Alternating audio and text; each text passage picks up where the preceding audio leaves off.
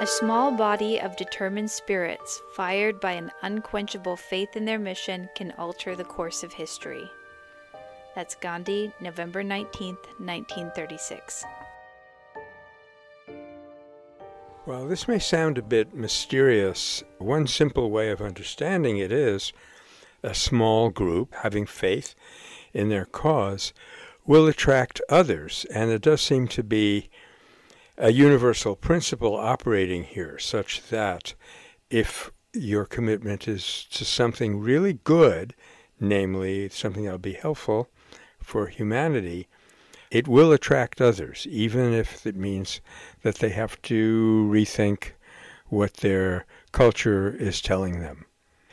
If you regard a person, be it yourself, be it someone else, as not just a body, but to use a simple formula that's serviceable, body, mind, and spirit, it helps greatly to keep you oriented and, as I was saying, more effective.